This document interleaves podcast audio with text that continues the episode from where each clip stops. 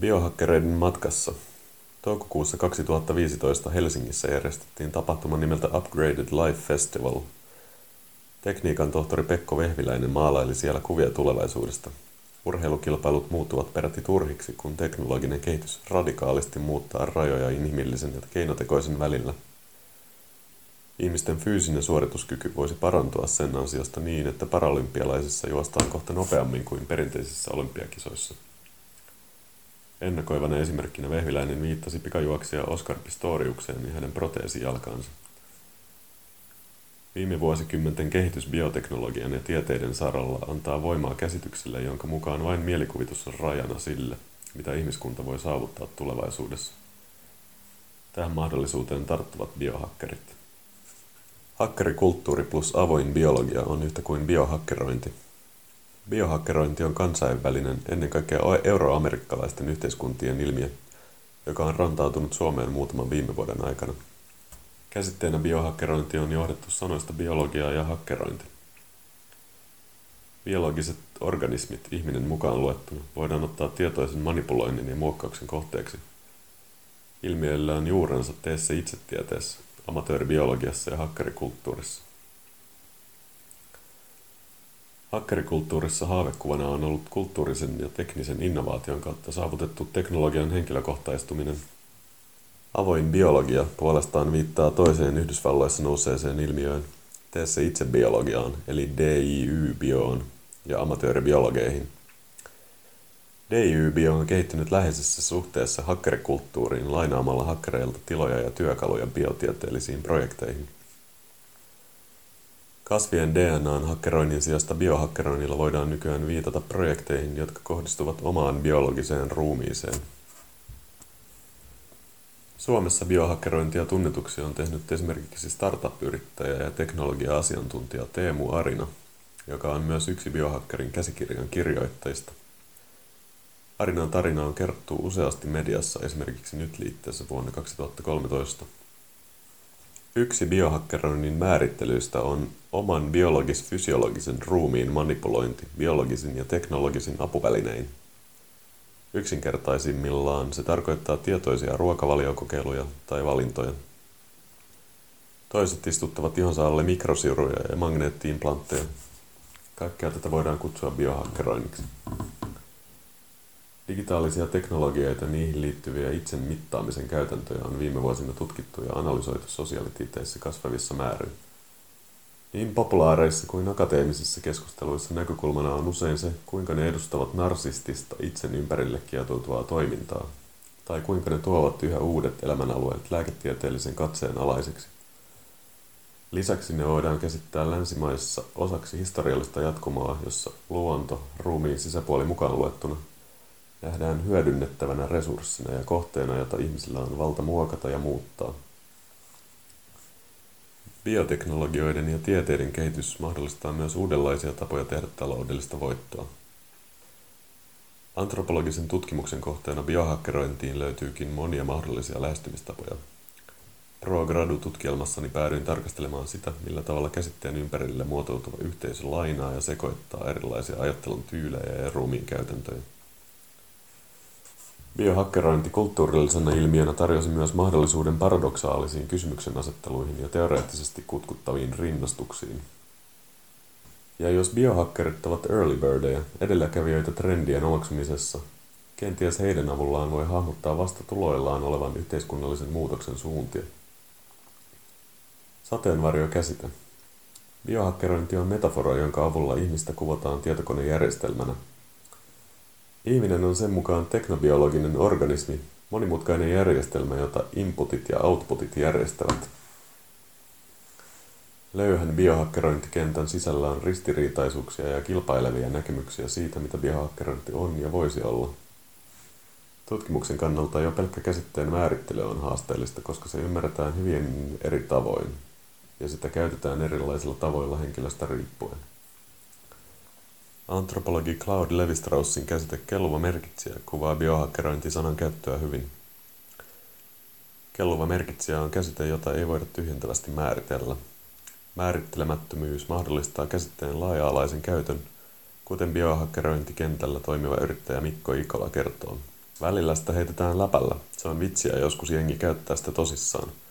Se on musta aika hauska juttu, että parissa vuodessa ollaan lanseerattu tällainen uusi verbi Suomeen. Ja sit kun sä yrität määritellä, mitä tää tarkoittaa, sit kaikki on vähän silleen, että niin hehe, kaikenlaisia juttuja. Levi Strauss asettaa kelluvan merkitsijän vastakkain tieteellisten käsitteiden kanssa.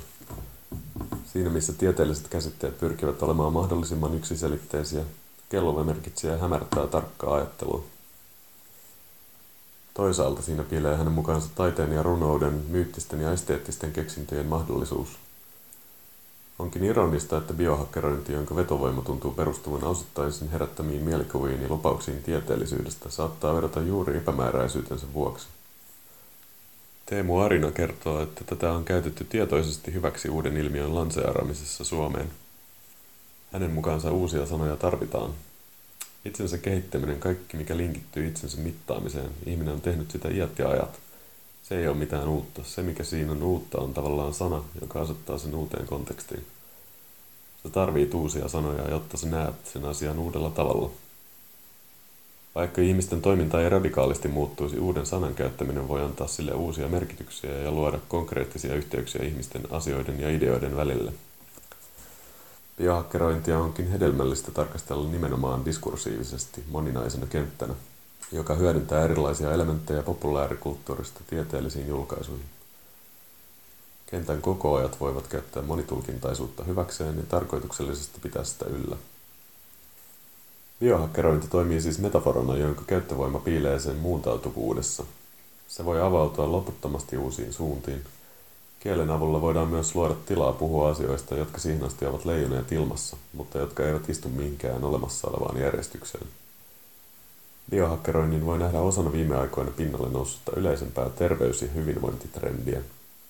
Samalla siinä on piirteitä, jotka eivät aina mahdu näihin puitteisiin.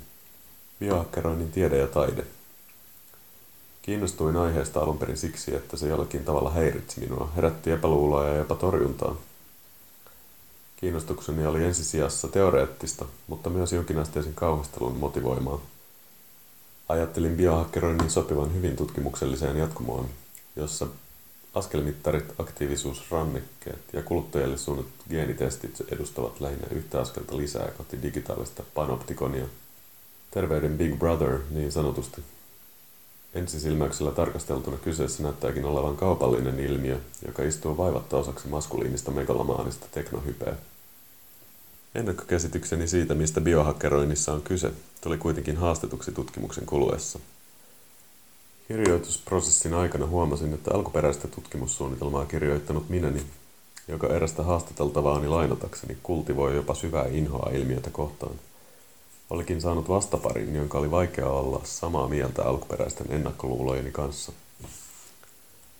Tekemistäni haastatteluista alkoi nousta esiin vaihtoehtoisia tulkintoja ja näkökulmia – Monet kertoivat, kuinka biohakkeroinnissa ei ole kyse vain oman suorituskyvyn parantamisesta tai teknologiakokeiluista, vaan se voi olla myös laajempi ja kokonaisvaltaisempi elämänasenne. Biohakkeroinnin kautta monille on myös syntynyt oivallus ja kokemus siitä, että asioihin omassa elämässä voi vaikuttaa. Biohakkeroinnin yksi määritelmä, tai pikemminkin markkinointislogan, on The Art and Science of Becoming Superhuman – Erilaisia näkökulmia pyöritellessäni leikittelin tällä ajatuksella pilkesilmäkulmassa. Entäpä jos tämän ottaisi hetken aikaa vakavasti? Mitä biohakkeroinnin taide voisi tarkoittaa? Tällaisen näkökulman valinta tuntui lähestulkoon pirulliselta alkuperäisen tutkimussuunnitelman kirjoittanutta kriittiseksi humanistiksi itsensä asemoivaa antropologian opiskelijaa kohtaan. Miten tätä muka voisi ajatella taiteen kautta? Eikö taide perinteisen käsityksen mukaan olekin jotain, joka on mahdollisimman kaukana megalomaanisesta maailmanvalloituksesta ja hallinnoinnista? Antiegocentrisen humanismin viimeinen linnake. Ja sitä paitsi Johan antropologian klassikko Levi Strauskin totesi, että tiede ja taide eivät mahdu samaan käsitteeseen. Ajatusleikki tuntui kuitenkin houkuttelevalta myös oman taustani huomioon ottaen. Antropologian opintojen ohella ja ennen sitä olen työskennellyt sirkustaiteilijana ja ilma-akrobaattina esittävän taiteen kentällä – Kuinka ironista ja osuvaa siis, onhan superihmisyys ollut myös sirkustaiteen mahdoton ihanne. Lopulta tutkimuksen teemat osuivat lähemmäksi kotiovea kuin olin ajatellut.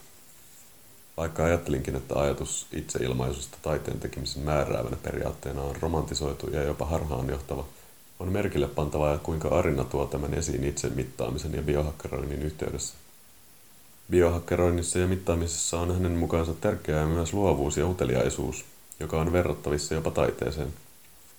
Ihminen on siitä asti, kun se on kehittänyt pyörän ja tulen ja näin poispäin, niin se on hyödyntänyt välineitä omien rajojensa ylittämiseen. Se liittyy samaan luovuuteen ja haluun tutkia toisaalta taiteeseen, että nekin on mun mielestä, puhutaan itsepuolustuslajeista. Englanniksi se on martial art, että se on jonkin näköinen itseilmaisun muoto. Niin samalla tavalla teknologia itsessään ohjelmointi on keino ilmaista itseään. Bioteknologioiden kehittyminen on avannut ruumiin sisäpuolen uudella tavalla näkyviin, niin katseen kuin toiminnan kohteeksi. Biologiset organismit, ihminen mukaan luettanut, nähdäänkin nyt myös muovattavina materiaaleina ja ilmaisun välineinä. Itse asiassa tiedettä, taidetta ja teknologiaa yhdistävät Art Science-projektit maailmalla ovat kasvava trendi.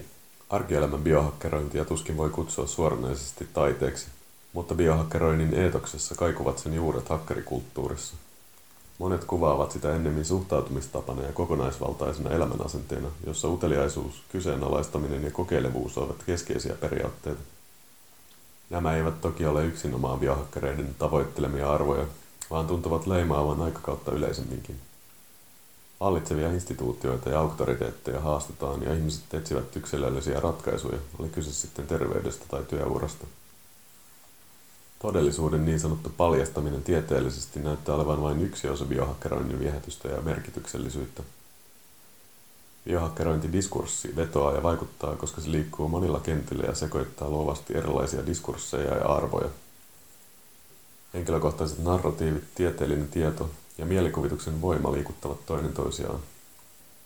Yhdessä ne lupaavat tarjota käytännön välineet vastaamaan toiveisiin paremmasta tulevaisuudesta, niin henkilökohtaisella kuin yhteiskunnallisella tasolla. Teknologian ja ihmisen suhde puhuttaa vuosikymmenestä ja sadasta toiseen. Ihmisen kuvaamisessa koneena ei sinänsä ole mitään uutta. Joka aikakaudella on ollut oma konetyyppi, jota vasten yhteiskunta ja ihminen organismeina peilautuvat, ja josta tulee selittävä malli ruumiin prosesseille. Digitaalisten teknologioiden kehittyessä rajanveto tekoisen ja orgaanisen välillä tuntuu silti monimutkaistuvan. Epäilijöille ja uhkakuvia piirteleville skeptikoille kuten ennakkoluulojensa kanssa kamppailevalle antropologille. Biohakkerit kuitenkin vastaavat tyynytellen vai puolustellen. Ihminen parantaa näköään silmälaseilla, miksei siis silmäleikkauksella. Ja kenties kyborgia-olympialaiset eivät ole hullumpi idea. Kirjoittaja. Sanne Vellava on pian valtiotieteiden maisteriksi valmistuva sosiaali- ja kulttuuriantropologian opiskelija.